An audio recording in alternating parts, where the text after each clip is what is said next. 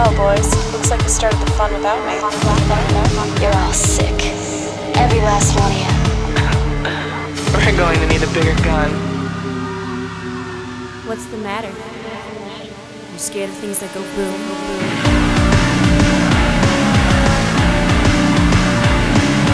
Give me one goddamn reason why I shouldn't blow your goddamn brains all over that goddamn wall. My name is Eric, and I am here today to rediscover some cult movies with Michael Kester. Hi, I'm here. I'm happy to be here. Nobody asked if you were fucking happy. Nobody asked. Who asked you? You think if I, I care if you're happy, I care if you're rediscovering cult movies today. Well, One thing at a time. one discovering, one rediscovering. The two movies we're doing Vampire's Kiss and Repo Man. Um, there's no horror on today's show. Surprise! Turns out. Um, Wait, doesn't one of these movies have like uh, Nicolas Cage coming back to like take Sarah Brightman's eyes or something? Isn't that? Am I thinking of the right? Uh, yeah, that one. Yeah, It is not Repo the Genetic Opera. yeah. But it is Vampire's Kiss. I mean, there's no, you could try to confuse Repo Man when you look it up to watch it, but there is simply no confusing Vampire's Kiss. Uh, yeah, so we got um it's it's definitely like it fe- it's sort of like extremely superficial and yet very like deep dive cult day today.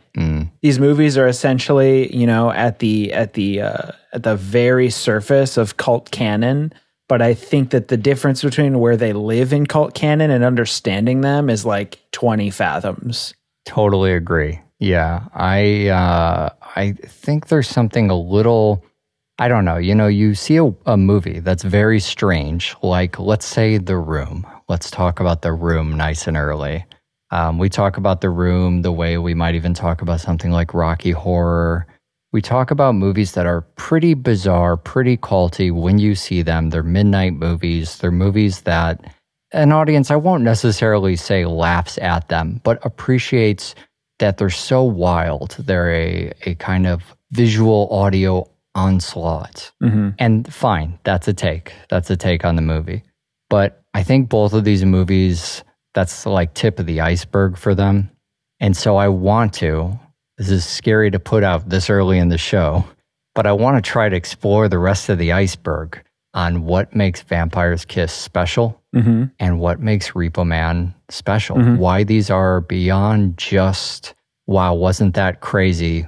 Weird, anyways, go back to your life. You know, why these movies made the impression they did and became cult cinema.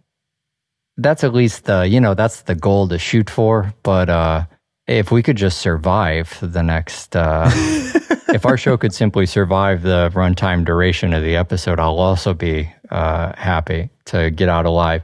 Speaking of getting out alive, Michael Kester, Yeah. there's a Patreon. Yes, it's uh it's draining faster than Nicolas Cage's victims. Wow. I'm not even sure what that means in the context of this either. movie. uh, Patreon, it's a it's a beautiful, wonderful place where you can go. You can give us some money to number one thing. We always talk, you know, why is it always about what you get? What you get is you get to keep the things you love alive. Okay. It's not always, well, what do I get for my $5? But hey, if you give us some amount of money that I'm unfamiliar with, I've never been to the Patreon. you get to choose movies. Uh, like next week, for example, we're doing a listener chosen film. Oh my God, I forgot. That's true. That's been a long Yeah. time coming. I've been telling people, send in your listener picks. Yeah. People have been sending them, and here comes one next week. So you get to give us some money, and in return, we do half of our normal work. It's a really good system. I think these are oddly challenging because, I think they're way harder. Yeah. especially at this point, the listeners are recommending stuff like they kind of know what we might struggle with, a blind spot we might have. Mm-hmm. You know, they're going, wow, this movie that I like, these guys never talk about anything, even, you know, approaching it. Why don't they cover more stuff like this? Right. And then we see it, and neither one of us has ever seen the movies. And we sort That's of the go, hardest part uh, for me. yeah. How Yeah, do you pair like- a movie with something you've never even heard of? Well, or at least never seen? if you stick through to the end of the episode, you'll find out what the movie is and what we're pairing it with. And if you have a movie that uh, you've been thinking, hey, I really like this, I think it's weird, I don't get it, I want to just hear another human being talk about it, or I wonder what this would look like on the podcast double feature with another movie. That's on the Patreon. It's patreon.com forward slash double feature. For the people who are patrons on the Patreon, send us a message on there and let us know what movies you'd like us to take a look at this year. We'll pick one, we'll pair it up. We might pick a couple, actually, depending on how many people send them in. No promises, but just send us a little list and uh, you'll be, I believe you'll be delighted. Um, speaking of delighted, um, I we don't need a transition for everything. The entire time I was watching Vampire's Kiss. Uh huh. this happens now and again on this show. But for anybody who who we haven't talked about this in a minute, for anybody who's coming to our show for the first time or for the first time in a while, uh, thank you, welcome. Go back to the journey. It's a really good time this year. But so we're actually in two different places. You're in New York City. I'm in uh, San Francisco. We used to do this show. Not only did we record this show in the same room, but we watched the movies together, like sort of religiously. And Vampire's Kiss was one of the one of the first moments in a long time on double feature that I was like really upset that I didn't get to watch you watch the movie Oh, yeah. because there's just scenes where Nicolas Cage is is running down the street screaming "I am a vampire," and I was just like, these morsels of this film uh-huh. are things that had we watched it together would have become beyond inside jokes. It would have become like internal lexicon for you and I when we went to get cuppy burritos at Pick Me Up Cafe, and it's just this whole fucking this movie is just so we've got these two movies today. We're talking cult movies, and Vampire's Kiss is the one I hadn't seen before. I didn't know really what to expect. I put it on the show. I suggested it because I thought it would be horror-y, and I thought it'd be cool to follow up VHS with like one more overreach of spookiness. and uh I mean, man, I can't think of you mentioned the room, and the room has sort of its own set of of bafflement to it. But how long did you watch this movie before you went, oh, Nicolas Cage is doing a fake accent on purpose? I really like we're gonna do this accent the whole time. Really? the whole time. And you know, it's so perplexing immediately. It's like, why is he talking like that? And why is everyone staring at each other's ankles? And I, I just have a new question every every minute with this movie. Uh, and the accent was one of the first things where I felt like, you know, I watched the movie, I had a couple days to think about it. And after I watched it, I sort of went, okay, well, that's a big choice. You know, we made some big choices here. I don't know. That was a real wild movie. And it was only a few days later that I was thinking about, all right, so what happened in this movie? And I started thinking about all of the just reprehensible stuff. Mm-hmm. I mean, his character literally raped someone in the movie. Then there's the whole last like 20 fucking minutes wandering through the street yelling at people. Yeah. I mean, it's um, having a, having a trash can therapy, which yeah, just begging for death. I mean, it's really pretty dark. And it sort of dawns on me how how dark the movie actually is, Mhm. where it doesn't read that way, I feel, at all when you're watching it. Mhm. And then I thought about that fucking accent. And I was like, well, of course it doesn't read dark. He listen to how he's talking the whole movie. right. Like a big part of this movie is him berating his secretary, just being the worst bully on earth. I mean, the it's it's unbelievable even before there's literally a rape scene in the movie. Even just the way he addresses her, the fact he sends her on a wild goose chase. Uh, I mean, I, I suppose it turns out not being a wild goose chase, but he just he assigns her this insane task. He follows her to her, or, you know, uh, goes to her house when she calls into work, mm-hmm. lures her back in the office, and then the second she's trapped, like berates her more. He's just terrible to her. And I was thinking about that. You know, we logline these movies and we kind of talk about, all right, what's the movie trying to do? And I couldn't get through thinking about what is the logline of Vampire's Kiss without surprising myself with how just cruel and awful his character is, hmm and then being again surprised that I didn't feel that way at all during the movie. It was never shocking like, you know, Gaspar Noé shocking. Right. It's definitely surprising, but I'm not going like this is the worst person on earth. He needs to burn for his crimes against humanity. hmm And I have to tell you, Michael, I think it's the stupid accent. I really think it becomes so Bugs Bunny that you just But I don't can't. think. I, think that the I think that he as a character is putting on an accent. That's how it reads to me. I don't think that's his actual accent because when he's by himself, it doesn't come out as strongly as when he's like trying to seem like some haughty, pompous dick in front of someone. Oh yeah. Oh totally. Total. Well, it's that layer of it too. Yeah, but I, I definitely think that that the complexity of this movie is that this character you're you're basically you know we've talked about unreliable narrator over and over and over at nauseum, but this is a character that doesn't even know what's going on the whole time, hmm and we're stuck with them. And it's only through the mercy of the filmmaking that they ever cut away and go, no, it's a trash can, not a therapist. Yeah. Yeah.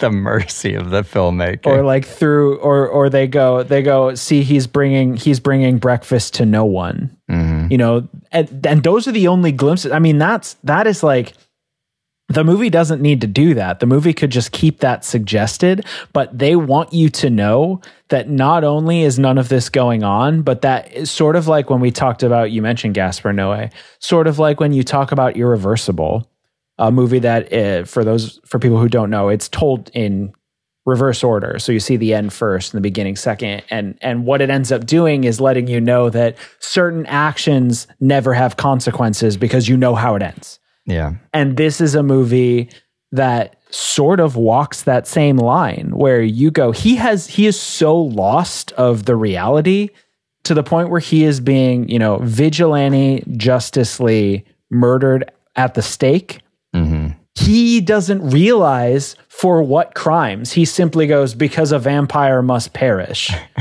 Right. And it's like there's no vindication because he is so far into his lunacy that he's going, ah, yes, a vampire dies at the stake, and I, a true vampire, must die this way. Uh. Thank you for ending my life.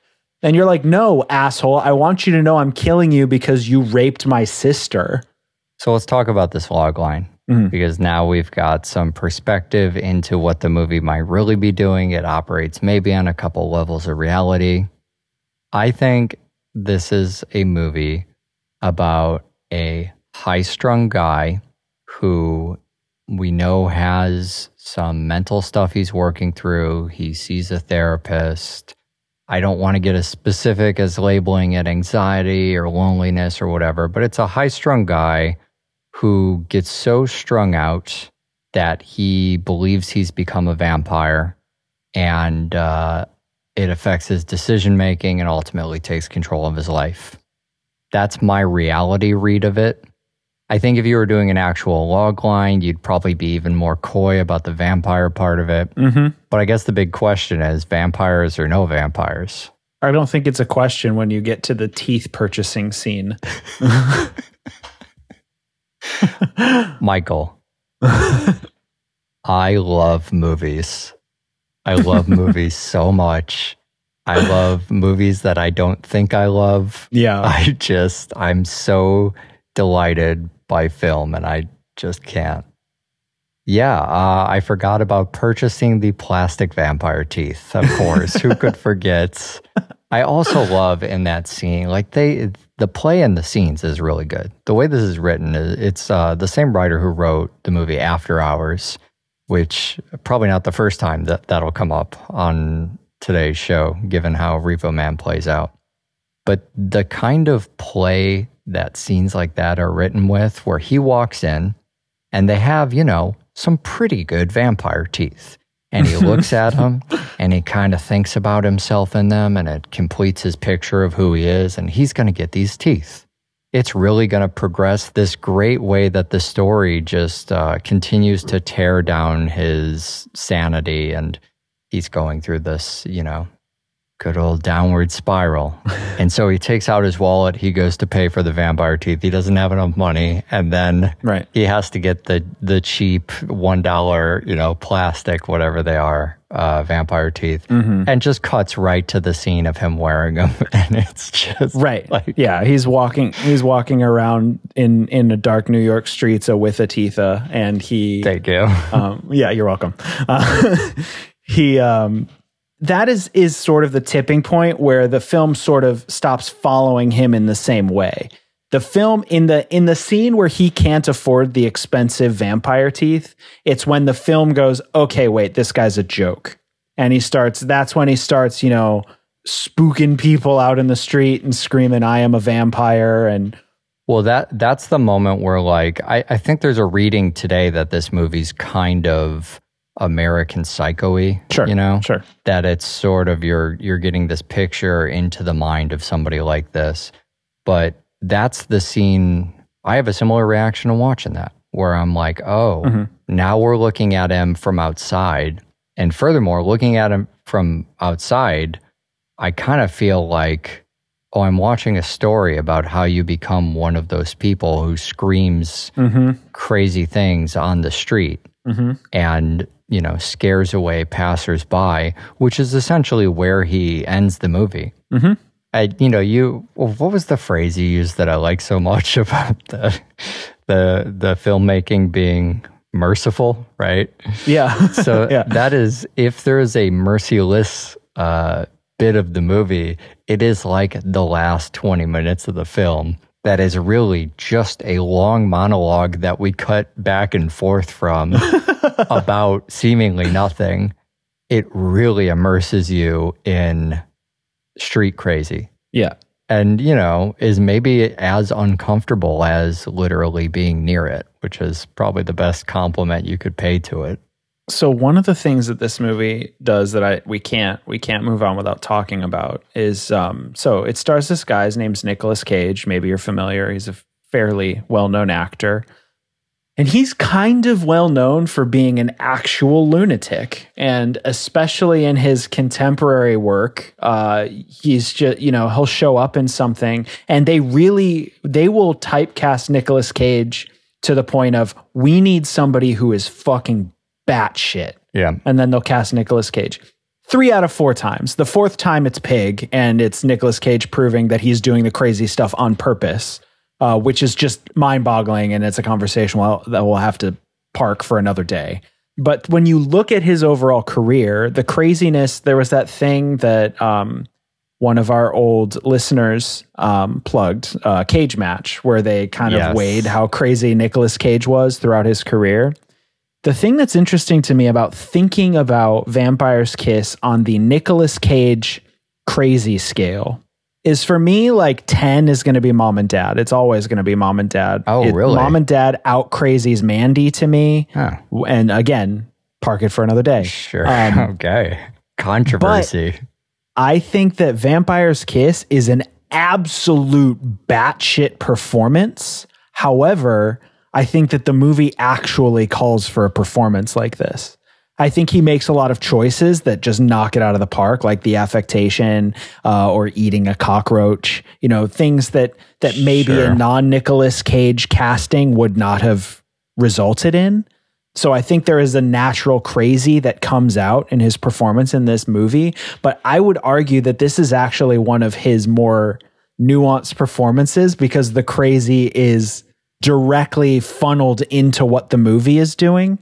Whereas a movie like Mom and Dad or um, not so much Mandy, Mandy kind of requires a little bit of insanity. But you know, a movie like Mom and Dad, a movie like Drive Angry, um, Prisoners of the Ghostland came out this year. Those are movies where Nicolas Cage is cast because he's nuts, and then he shocks you by how much nuttier he is than the nutty movie he's in. yeah yeah Whereas Vampire's Kiss is a one to one perfect match. And I think that shy of maybe Willem Dafoe, this movie would have failed on a lot of levels if it didn't have Nicolas Cage keeping up the insanity to prove this point. so i you and you and i haven't really talked about this i'm before anybody gets too excited about this It's very small, but I am working on a Nicolas Cage project as we speak. And that is all I can say about it. But uh, I've learned some things doing this.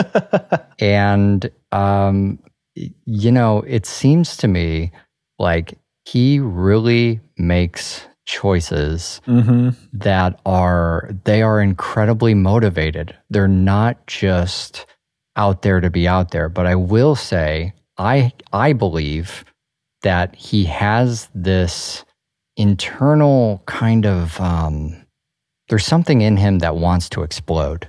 There's something in him that really feels like he's got to release all of this uh I don't know, the, these these quieter moments, these softer moments, the kind of things you talk about where uh, you know, one every 5 films or whatever, it's a little more subdued, that that really does have an effect on him, even movie to movie, and he can only get through so many of those, you know, small scenes without feeling the need to really go big.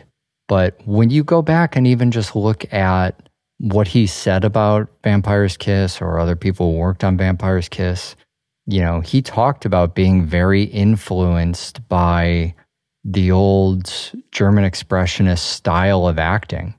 And even beyond, you know, Cabinet of Dr. Caligari, you and I have talked about, Nosferatu, even beyond the kind of the fact we're talking about horror movies, there was also something just to that entire method that was surreal, really. Mm-hmm. It makes you ask what the purpose of what he's doing is here. You know, that if you wanted to make a claim, you watch this movie and you go, wow, Nicolas Cage is being a madman.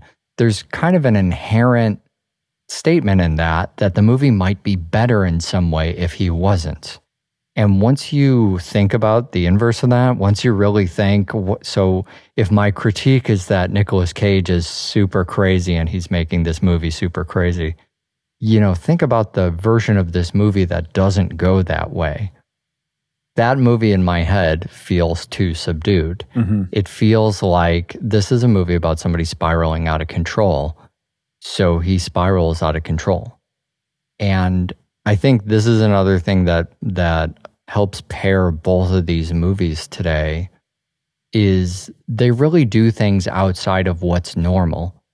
You know, we expect to see actors show up and at least start at a baseline. I saw uh, Possession again recently. You remember Possession? Mm-hmm. Yeah. I don't know when the last time you saw that movie was. When we watched it for the show, despite all the recent 4Ks. Yeah. So, I mean, what's crazy about Possession is that the acting starts at a 10 and gets crazier in every scene. And, you know, it, it made me think about this a lot, like what the actual impact of that is. And doing this movie about this kind of delusional madness, you know, putting the audience inside his character's mind. I mean, I guess I have this kind of theory that if you made this film punchy German expressionistic black and white, like a 1920s horror film, that it would play authentically today. Mm-hmm. That you would watch it and you would watch it in a totally different gear where you're kind of, you feel like you're watching 20s German surrealist film. If you were to deep fake Jim Carrey's face on a Nicolas Cage's body in this movie, I don't think people would have batted an eye. And yet there's just something about, you know, maybe it was the time it came out or the reception or whatever, but we watch it and, you know, I think the reaction is, wow, that was so crazy. But if somebody like Jim Carrey would have done it at his moment in the 90s, Mm-hmm. We would have kind of gone, oh yeah, this is pretty standard affair, you know. Mhm. So it's it's really to me, it's how outside the box it is when it comes out, or for what you expect a movie called Vampire's Kiss to be about. Putting it in a different context, like making it German expressionism, black and white, then it suddenly starts to look like Nicolas Cage is doing exactly what's right for the film and not acting on another wavelength, you know? Okay, let's talk about this fucking Repo Man. I saw Repo Man when I was 18 years old. Uh, I I moved to Chicago uh, when I was 18. I went to um, this shitty art college called Columbia College of Chicago, and you know, it had some cool things going on. Uh, I'm the the like student housing situation was actually just apartment buildings that were owned by the school, so you just got like chunked in with some roommates, but it was like two bedroom apartments. One of my roommates was like this hyper film nerd who had even outpaced me, you, anybody at that time. You know, like we moved in day one. He hangs a fucking 34 by 60 blue velvet poster in the living room. Uh-huh. Dude's 18. So, whereas today, I'm sure they hang up the Netflix TV movie of the week Right. poster in the dorm room. That's right. No one's doing that. So he put on Repo Man, um, you know, because I told him I was into movies. But when I at that time, I thought I was into movies in in like an artistic way, but I was actually into movies in like, let me tell you the difference between Freddy three and Freddy five. Okay. So he put on Repo Man, and I remember sitting through this whole movie when I was an 18 year old child and uh, getting to the end and solely remembering the end where the, the car flies to space. And then went, that movie was stupid. And I then, then for the next, how old am I? 26 years, I, is that math right? Jesus. Uh, that's not right. I Sorry hope not. uh, But for the fine, next for the next years, why 16 not? for the next 16 years I just would see Repo Man at the top of all of these cult film lists and be like, eh, that's that stupid movie with the flying car at the end. It's like a whole bunch of shit that doesn't happen and then a car flies. And so I hadn't revisited it. I just sort of wrote it off as a movie I didn't give a shit about. Uh, it would come up when I would go uh, road exploitation movies. Repo Man was always on on you know half of those lists. And finally, uh, we were trying to talk some real cult movies and and you know put ourselves in the line of fire for the show today. And dude, like, I get it now Great. it's crazy. It's crazy to think that like I watched this movie and went, "Wow, this is boring," and then a car flies, and I didn't even have a smartphone at the time. yeah, yeah, yeah. You know what I mean? So it's not like I was half paying attention. You're stuck in front of your tube television that's in a giant console on the floor. And uh, I watched it all the way to the end, and then went, mm, "This is boring." Car flies, and in this this this watch, I vaguely remember the car flying. Vaguely, Well, this is pretty miraculous because I think of the two movies today. I mean, Vampire's Kiss is the movie that feels like it's, you know, 30 years too early. That's the Mhm. movie that is memes hadn't been invented, you know? and it's it's just Vampire's Kiss gives us millions of memes whereas I think Repo Man the modern climate works against Repo Man. Um, I mean, at this particular moment in time, you know, this stuff ebbs and flows but yeah, it was. It's really funny that you bring up your smartphone, not having a smartphone, and still it was kind of lost on you. yeah. The implication, I assume, being that for a modern audience, fucking with their phone all throughout the movie, you know, it certainly never helps you. Uh, Repo Man's a really disjointed movie, so this this movie reminded me of After Hours even more than Vampire's Kiss mm-hmm. because it is sort of an odyssey through I don't know, urban landscape, however Mhm. highfalutin you want to make the but we're fucking around going through a city kind of aimlessly, vignette to vignette, Sure. bumping sure. into weirdos and exploring odd stories. We don't think um, you know, we maybe question how real they are and then find out at the end of some of these little stories that they're more realistic than we thought. This is, uh, yeah, it's a very odd kind of storytelling. And there is a sort of conventional method for tying all of these things together. But Repo Man does not seem super concerned it's not the kind of movie going, wait, wait, wait. By the end, all of this will weave into a delicate lattice work. It really is concerned with the reason to be there in the first place, which is like, hey, my uh, my friend Jimmy, you got to meet this guy. He's so weird. He's so let, let's go hang out with him. Wait till you meet him. He's really weird. And then you hang out there a while. You're like, yeah, that guy's weird, right? Hey, come over here. I got to show you this thing. you know, it's just it's bit to bit, but we can give it a proper log line. Yeah, I mean the, this one's this one's kind of easy. Um, a young dejected punk Los Angeles youth decides to make some extra scratch by joining the repossession industry, uh, searching for the one big score, which may or may not be a radioactive car that flies to the moon. Yes, I love the may or may not be of what awaits in the trunk. Just a little bit of mystery on that. Man, that uh, you hit on a theme right away, and I'm You almost, gotta. I know what you're gonna say, and it's the most important part of the movie. Well, maybe I don't know. I don't know if you do, but uh, I guess we might as well talk about it now.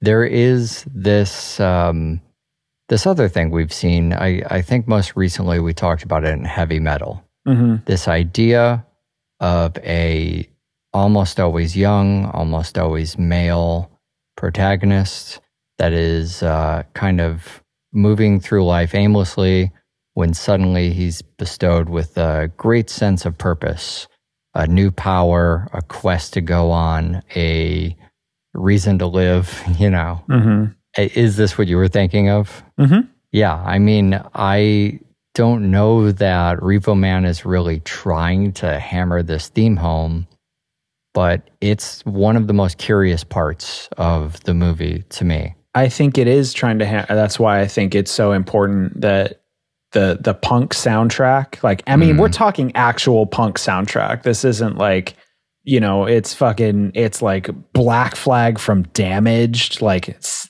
early black. It's like the punk music that like when you go, I'm gonna get into punk, and you get into like the Clash and the Ramones, and it's actually just like surf pop with distortion. Like that's easy punk Uh, but it's like it's like actual punk music like the kind that that even today would make your parents go this is just noise I'm not sure how many episodes of the show I'm allowed to mention Lydia Lunch on, so I'll just, uh, I think it's probably best we leave the punk mostly untouched. But yeah, the spirit of it is always what hits me when I think a punk movie. For me, it's never about the bands, it's always about the mentality.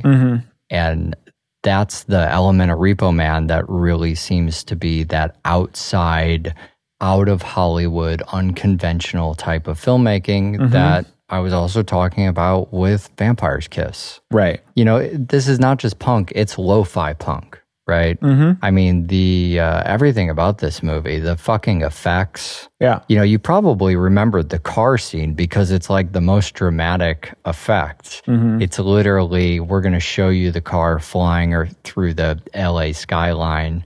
You know, I think you literally said it was space when you were remembering back to it. mm-hmm. It's just really like super fast speed zipping around skyscrapers um, into space.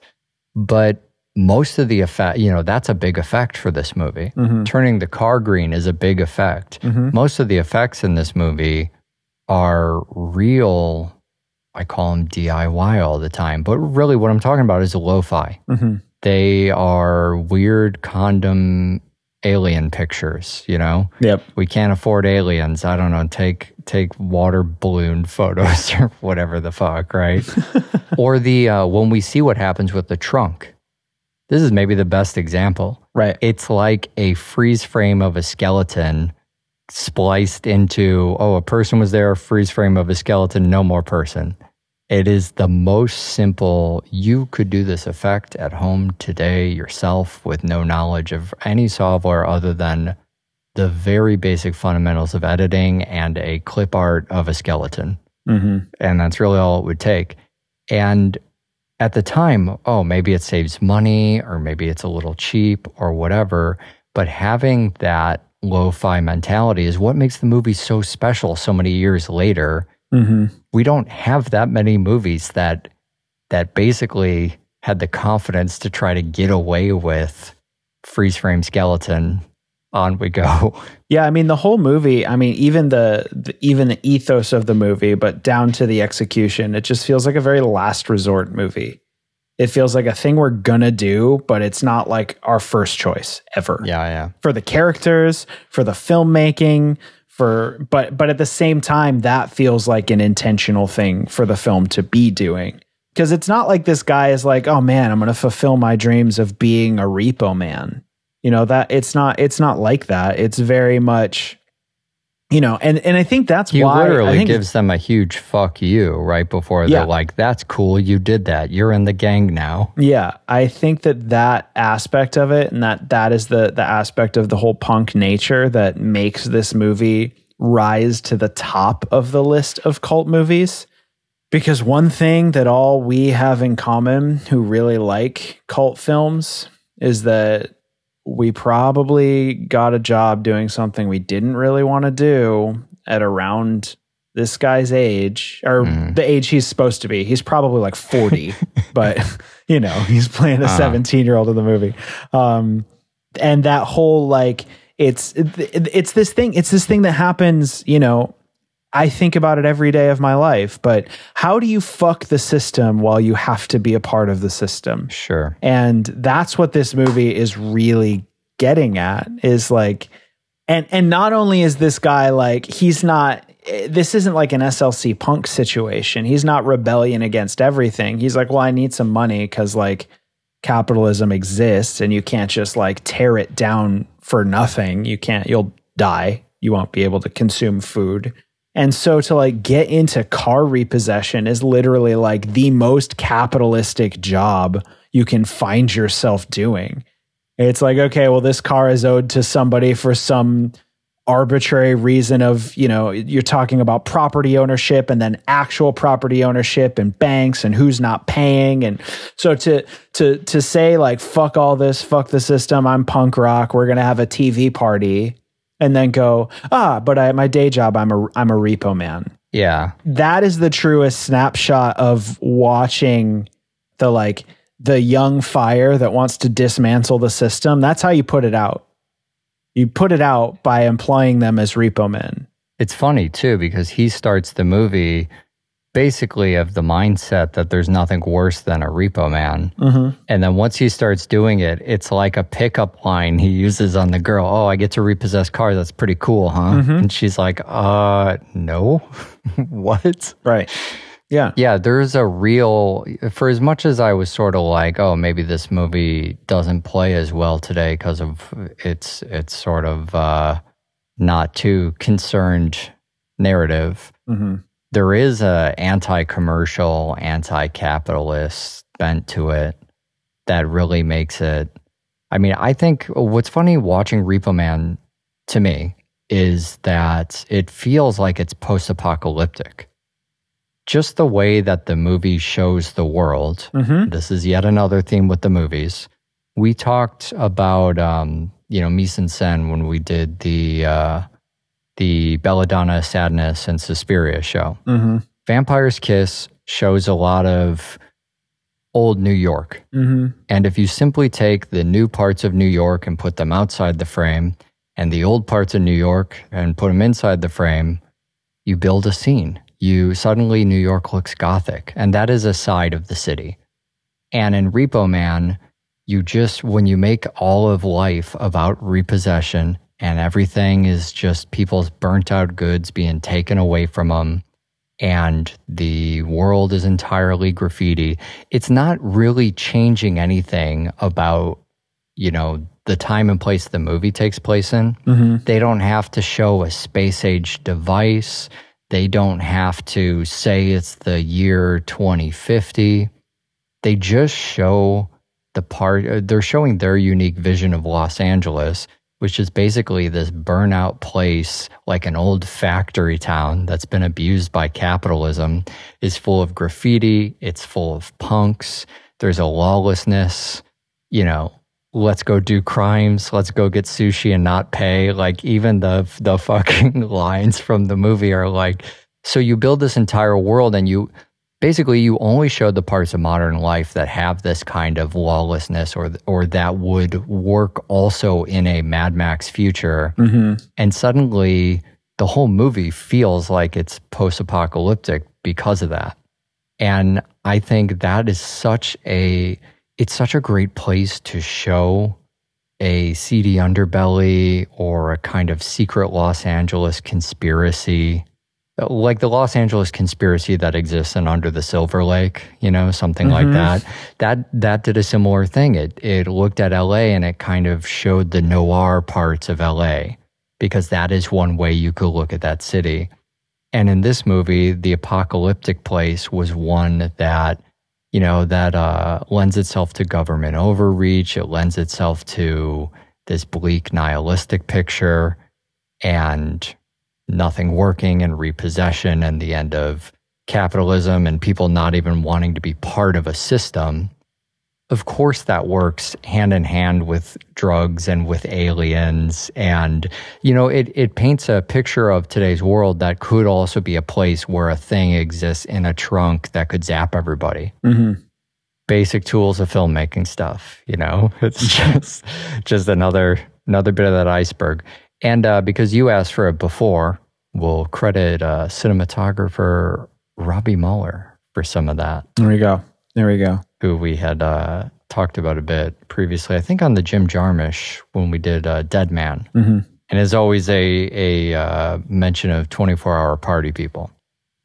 Okay, I need to go eat some unbranded food, or. Uh, Uh, we have a website. It's podcastwebsite.com. No, we Yeah, have a website. seriously. It's doublefeature.fm. Uh, the more important website, as you heard before, is patreon.com forward slash double feature so that you too can choose a movie for next, well, not for next week, but like one person has chosen for next week.